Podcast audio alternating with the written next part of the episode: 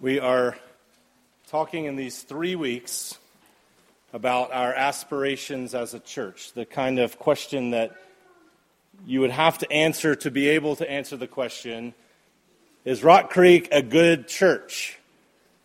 You'd have to say, well, wh- well, what is a good church? I mean, does merely having a phenomenally handsome and fit pastor qualify? Probably not only that.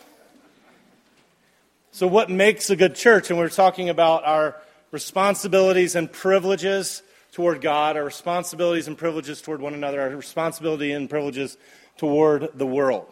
Last week we talked about our calling to God, which is a calling of worship, which I suggested was only not only our calling, but is also our cure.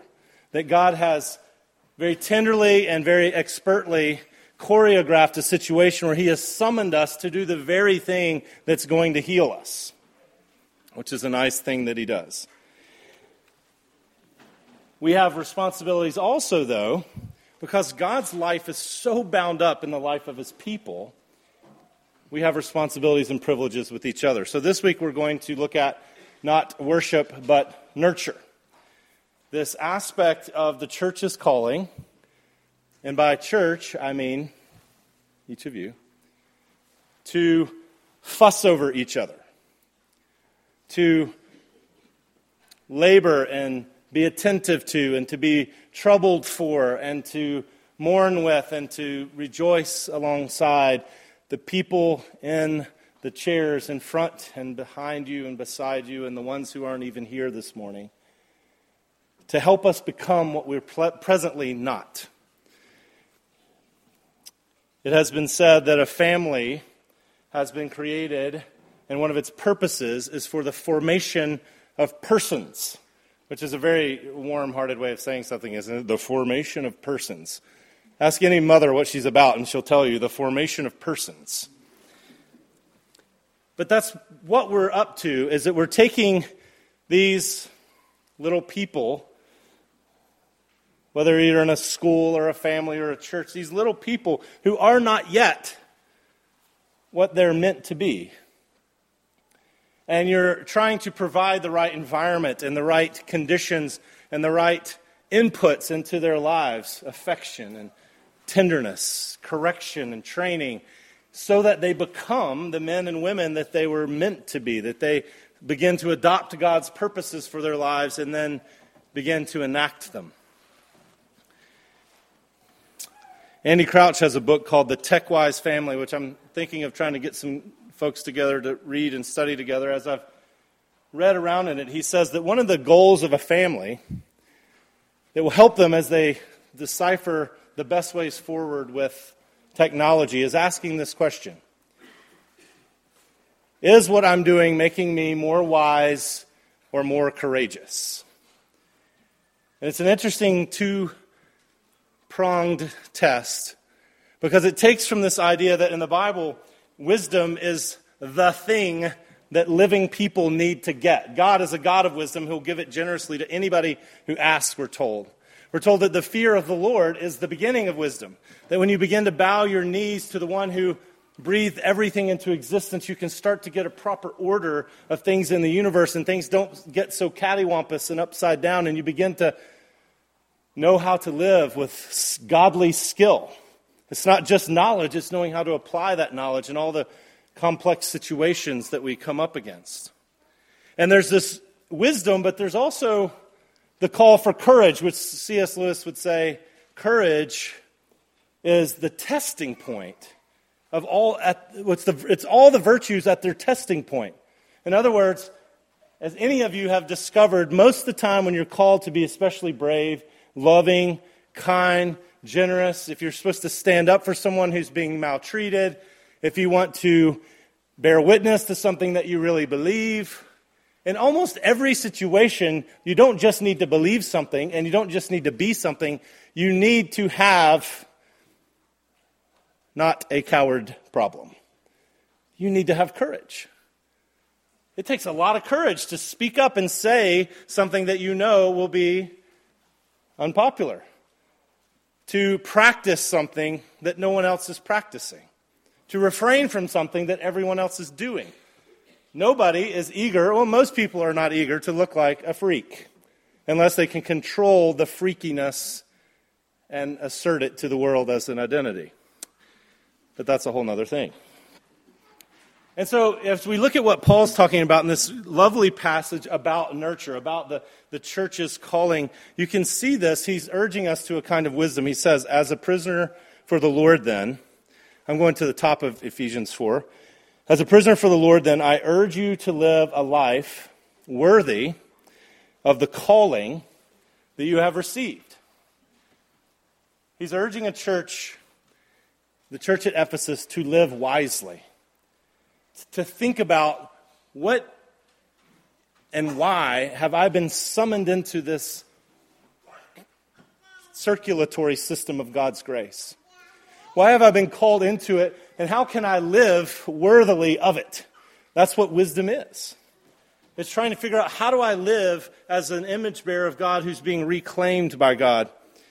And he gives us some features of that life of wisdom, living worthily of the calling of God. He says, first, be completely humble and gentle, be patient, bearing with one another in love.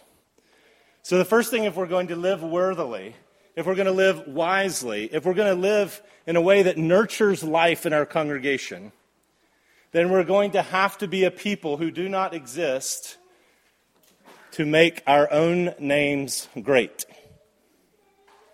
That's the opposite way of saying be humble. We have to be people who are willing to live not to make our own names great. And I say it that way because if I say be humble, you think, well, I don't know what you think. But you might think that means hide in a corner. That means just be quiet a lot. That means don't try anything. Don't speak up. But of course, that doesn't mean that. It means don't be preoccupied with yourself. Don't think about you so much. And of course, the only reason Paul can tell people to be humble is because they have been treated in a way that when we believe it, it can cure all the things that make us not humble. See, he reckons that God has poured out this kind of love that he prays that we'll understand together. I pray that you, being rooted and established in love, he says in the previous chapter, may continue to grasp, together with all the saints, how high and wide and long and deep is the love of Christ for you, a love that surpasses knowledge.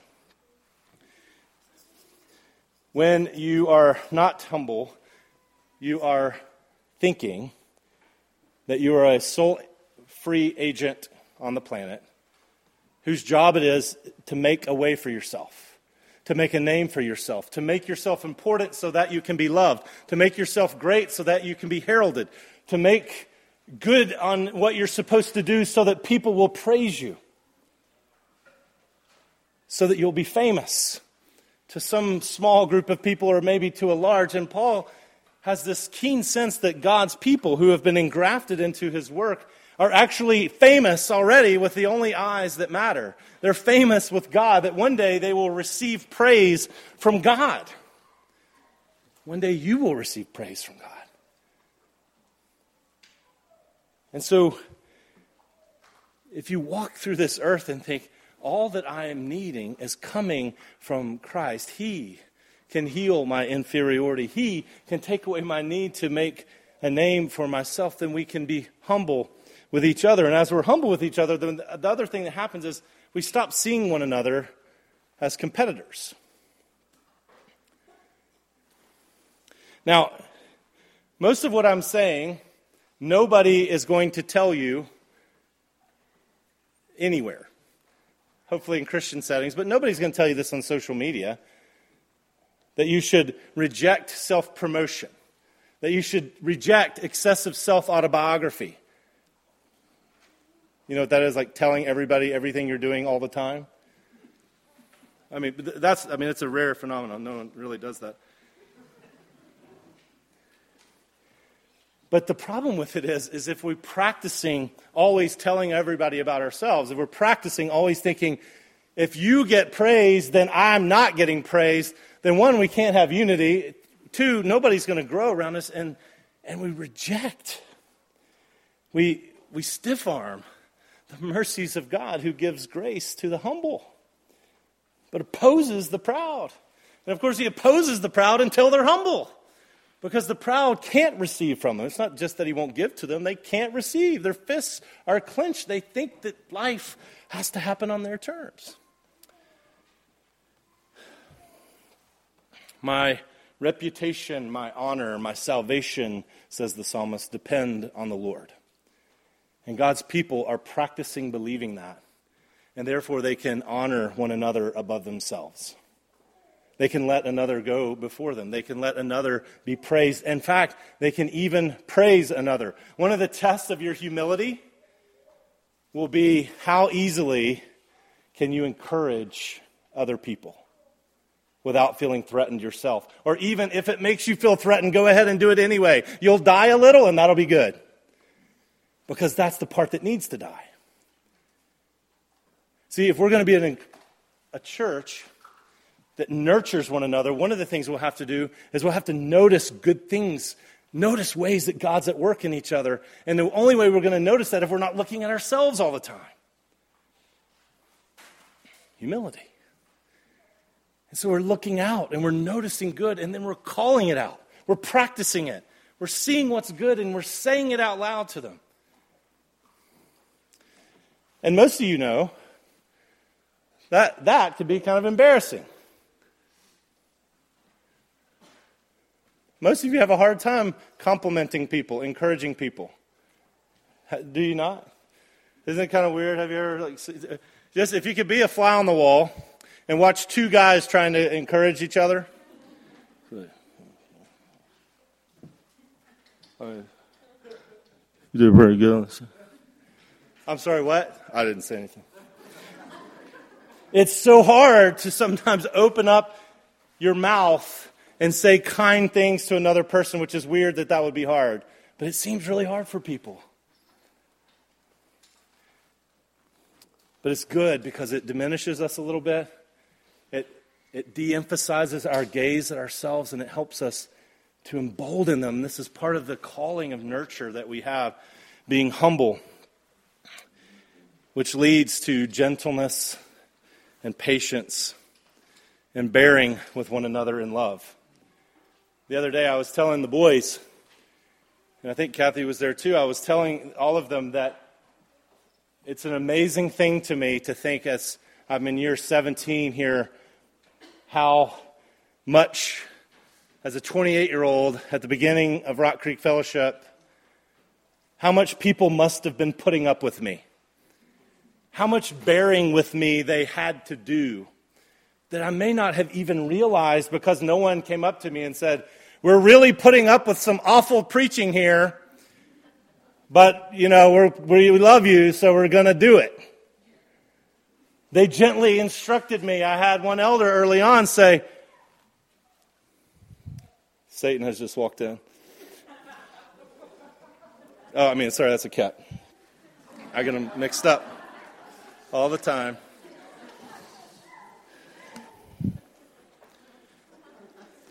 But an elder showing gentleness to me, but speaking the truth in love to me and showing humility to me and helping me as a young pastor one time said, Eric, you get to come back next week. You ain't got to dump the whole dump truck on us. so, so that's sweet and helpful. Instruction that I can handle. Or like the lady at the nursing home said, Well, you're getting better. You're no Billy Graham, but you're getting better. That was in seminary. Who knows if I've gotten better, but I've been born with, and it's happened in all of the places in my life where I've grown, is that people have been willing to encourage me, they've been willing to put up with me, whether that's in a marriage or the home I grew up in or the, the work environments that I'm in, the communities that I serve with. And that's what happens for you, and that's what we need from each other. People who are going to bear with us, who are going to have the humility to call out good in us, to say what they see when we can't see it for ourselves. So you have to be willing to not make a name for ourselves if we're going to live wisely in this community of nurture. And then Paul says this next make every effort to keep the unity of the Spirit through the bond of peace. And he's going to tell us that this unity of the Spirit is not some theological fiction, that's actual. He says there's one body, one Spirit, one hope to which you were called, one Lord, one faith, one baptism, one God and Father who is over all and through all and in all. If we're going to live wisely and be a community of nurture, if we're going to not make a name for ourselves, we're going to also have to commit ourselves to practices of unity. And that starts in the local church, that starts in our families, that starts with us, and then extends out into the broader world. But it's interesting, isn't it, that Paul says there's one baptism, there's one Spirit, there's one Lord, one faith. He's emphasizing oneness. He's picking up, he's riffing off of Jesus' high priestly prayer, who prayed that God would let all his believers be one to prove to the world that Jesus had actually been sent to the world. Paul thinks that the oneness and unity of people in the church is an apologetic. It's an advertisement for the truthfulness of Christianity. So when we're not one, when we're divided, when we're splintered, we're telegraphing to the world, just so you know, Christianity isn't true. Or we're not living lives worthy of the calling we've received. Now, you start thinking about how, how do you have unity? And it seems to me there are probably there's three ways you can get unity. There may be others, you can tell me later, but these are three I've thought of. One is the unity by magic. And that's the funnest way and the rarest way. Unity by magic is when you have a church and you say, we need to we need to put new carpet on the floor, as if you have, you know, if you're extravagant. We need to put new carpet on the floor, and everybody says, at the same time in unison, the same color. Everybody agrees, there's no debate, and everybody wants the same color. That's unity by magic. It happens all the time in marriages. A husband wants something, a wife says, Whoa, I wanted the same thing. Awesome. It happens in living rooms. What do you want to watch? Well, I want, I want to watch the movie. Me too! Holy cow! We all want to watch the same thing. It's fantastic. So there's unity by magic. That happens about 3, uh, 0.03% of the time. But it does happen sometimes. You get the same mind sometimes. You get, you're, you're on board sometimes. But but Paul's not talking about that because he says, make every effort to keep the bond of peace. The unity of the Spirit through the bond of peace. Make every effort. He envisions there being some work involved here, something you're going to have to aspire toward and lean into. And so, in that respect, the unity comes not through the magic of us just automatically agreeing, but it comes through submission and deference. Again, fighting words. Words that will not appear in anything except as hate speech on the interwebs. Submission and deference are hate speech words because they diminish the person, because they do not let you self assert, they do not let you express fully who you are and what you want. They actually urge you to say what somebody else wants is probably more important than what I want so I will let them have their way. I will defer to them. I will encounter the freedom of giving up the burden of always having to have my own tyrannical way. This is how most unity is achieved. If you have a board trying to decide something, if you have a family trying to decide even what to have for supper or where to go for supper. If you have kids trying to decide, as one mother told me at the earlier service, Who gets to sit in the front seat? She probably is the only mom who has a number of kids fighting to sit in the front seat. No other kids ever fight for that. They're usually outdoing each other in deference. No, you sit in the front seat. No, you sit in the front seat. I sat in the front seat last time. I want you to be able to see everything. This has never happened in the history of the world. But you know what's interesting? She says, here's what we do. Until someone submits about the front seat, we just sit there. That's a great metaphor for how the bond of peace and the unity of the Spirit stalls out in the church. We can't move forward when, when we're committed each to our own way and we're butting heads and we won't yield. So she says, if no one will yield and give the front seat to another, then we just sit there until someone does. We can't go anywhere. I like that. We can't grow as a church unless we give up, unless we defer, unless we honor others better than ourselves, as we say, you know, your time's more important than mine. Your schedule's more valuable than mine. Your wishes are more valuable than mine. To me, that's way more lovely than something like tolerance, which is something and it's good. I don't want to be tolerated. I would like to be loved, just like you would. And part of the way we love each other is we defer to each other and we give up what we want for someone else. So you can get unity through magic, you can get unity through submission, or you can get unity when you've had a riff through the divine duct tape of forgiveness. I had a Subaru years ago don't get jealous. It was a 1986 GL10 Turbo. $2,700 is, I think it was made of plastic. It didn't have window frames. I think it, it weighed, I could pick it up just like with one hand. Not really, but. Well, I was going to the prom. This lady here, this one, Kathy, and I was going, I was getting the car gussied up. Like it's the only time it's life to be washed. And I went through a car wash. And uh, of course, it knocked off the rear view window, mirror, not window. That would be even worse. Much wetter. But it knocked off the rear view mirror on the side, the side mirror. I'm sorry, side mirror. Come on, tell the story. It just knocked it off, but it was power, so that it was connected by some cords. So I did the only natural thing that a teenage boy who doesn't know how to do anything would do. I got duct tape. Galley's brother helped me, and we put duct tape on that sucker, and that's how it stayed forever and ever after that. I didn't ever get it fixed because the duct tape held together these two disparate things that should, by all rights, have totally severed from one another, had nothing to do with one another. Well, it became a functional mirror again because the duct tape held it together. And that's what forgiveness does.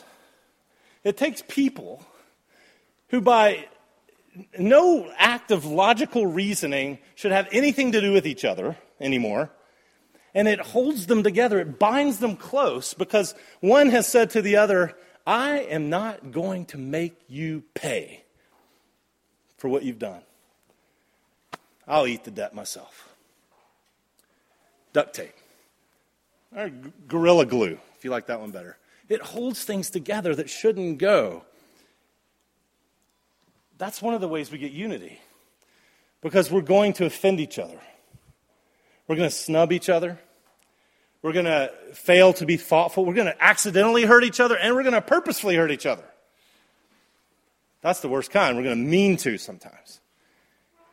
And the question is as a community, will asserting our rights and demanding justice be our clarion call, or will we say, but we got into this church by a supreme act, a monumental self donation from our Savior who said, I'll eat all the debt for your life so that you may live. Everybody in here is here because Christ has forgiven you. And so we get to practice that. Tim Keller was in a recent interview with Jamie Smith, who's a professor of philosophy at Calvin College, or philosophy if you're a young child. And they were talking about division in our country right now. And Keller said a really wise thing, probably the first time. It's really very wise, amazingly wise. And he said, I don't think, something like this, I don't think that we really stand much chance at healing the wide splinters and divisions in the country right now because the prevailing attitudes, the things that children and all of us are being taught, is the most important thing is self assertion. So there's no way for us to get unity if all you're doing is asserting yourself. He says the communities where they actually do get some unity and they make some progress are these countercultural communities like the Amish. When that man a few years ago, some of you may remember, murdered some of their children. It's the most horrific and horrible thing that would make you want to instantly strangle the dude. And these Amish people, their lead foot surely in ways that their mouths were saying and hoping their hearts would catch up, was to the murderer of their children, we forgive you. And in Charleston, two years ago, or a year ago, I guess, when that white boy came into an African American church and shot up the place, murdered. These people had been so gracious and kind to him. And they showed on TV this, uh, his arraignment. He was sitting in the box, and the person after person who had just lost someone so dear and so precious to them looked him in the eye and said, I want you to know that we forgive you. Now, in our moment, people would say, What's wrong with them? They're repressing important feelings. They're not feeling all the feelings. They can't forgive. Not that. That's too serious to forgive. You can forgive somebody if they scratch your car door, not if they murder someone. You can't forgive big things. And Keller said, well, in these communities, what happens is one, they haven't been the dominant majority culture, they've been oppressed people. And they've told a story week after week in their worship about an oppressed Savior who didn't call down the wrath of God upon those who brutally lynched him on the cross. Instead, he called down mercies. And they've been shaped by that story. They've been shaped by those realities, and they know that this is the way forward.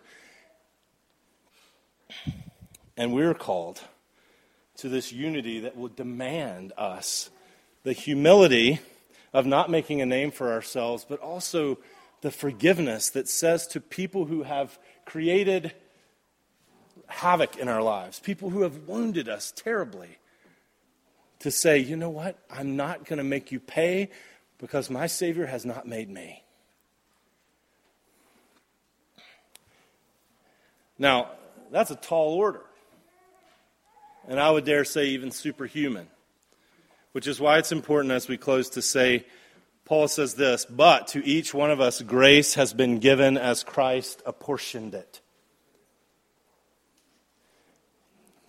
Paul, nobody in the Bible ever asks you to do superhuman things without superhuman resources. The Bible knows that by yourself, you're never going to like fully, easily, truly, completely forgive somebody or be humble. You can't do that stuff on your own. There's too much indigenous self care and self promotional instinct in you. But Paul envisions Christ, who's the breather into life of the church, as the resourcer of the church, who's distributed gifts to the church. He says everyone's got a manifestation of the Spirit for the common good, that Christ has taken up residence in us. Sometimes he says we are the temple of God where Jesus himself lives. That we're God's field where people are laboring and God is making us grow. A greenhouse of sorts of God where all his plants are presently actively growing. Miroslav Volf, easy for me to say, adding to the idea of worship being adoration in action, says it's also reception.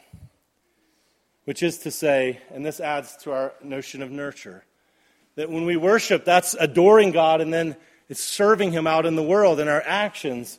But to do that, we have to be receiving from Christ. And that's what Paul is urging us to re- realize here. That we're this community where Christ has promised to apportion gifts to us. And the gifts he gives to us are never just for us. He says about his own calling, he says he has this commission, the grace that was given to me for you. He recognizes that in God's economy, this magnificent thing happens. God gives to someone something that someone else needs. And it ain't going to get to them unless they distribute it. Why does he work it that way? I don't know. He likes development, he likes to grow things. That's what all creation's about.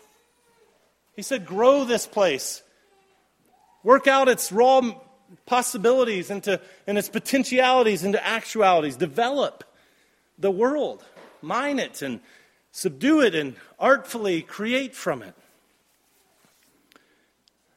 with the grace that I've given you.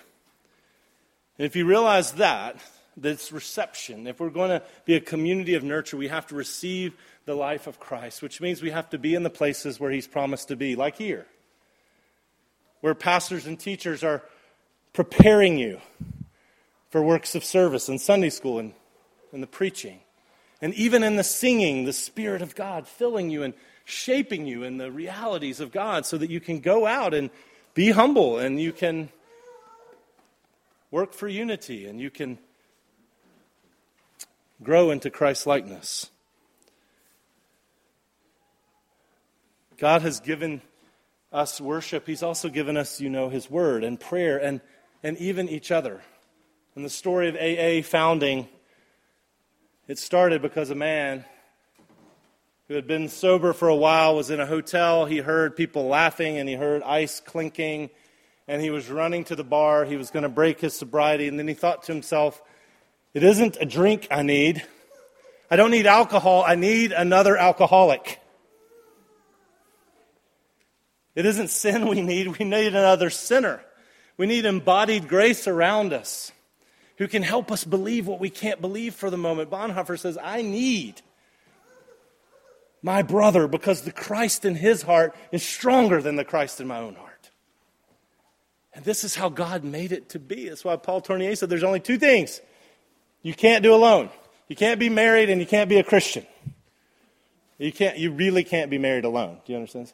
And you can't be a Christian alone. You need your brothers and sisters in whom Christ lives.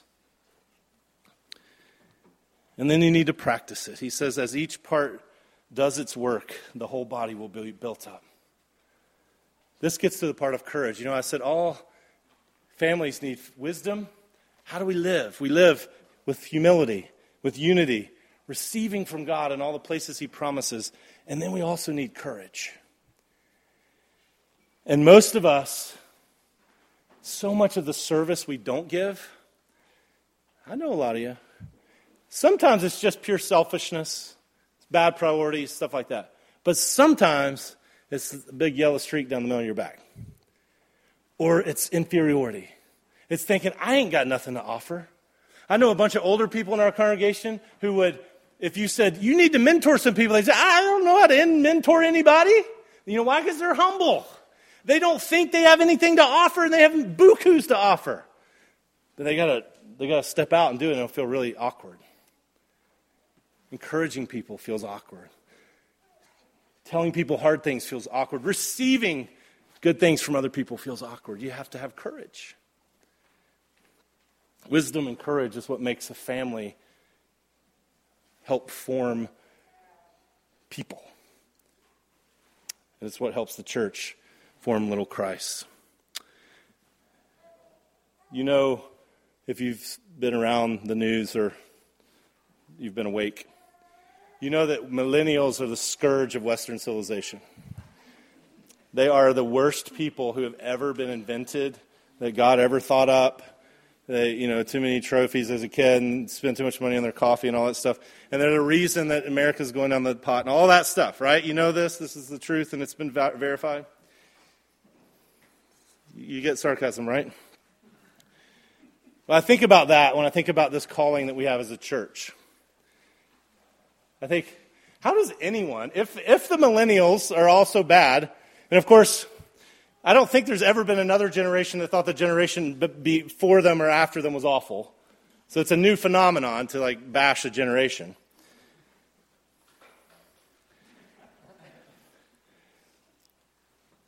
But you know what's interesting about God's perspective on this in the church is he says, well, there ain't nobody who's quite yet what they're meant to be. That's why I summoned them into the church. We're the people who don't give up on anyone. We're the people that God has said, I know everything about you, and yet I'm going to hang with you. And so I think about these poor millennials. We got a lot of them here. Useless, pointless. No, we shouldn't say things like that. It's ridiculous.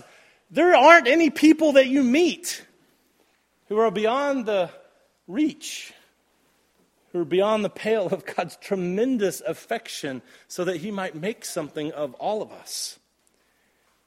And we need each other. And not in a kumbaya way, but in a God has placed the Spirit of His very Son in you. Don't keep it to yourself. That's why we need you at church. When you bail out of church, you deprive us. When you bail out of small groups, you deprive us. When you bail out of service, you deprive us. Because Christ has given all of us stuff to share with each other. If we got it, then we should all have it.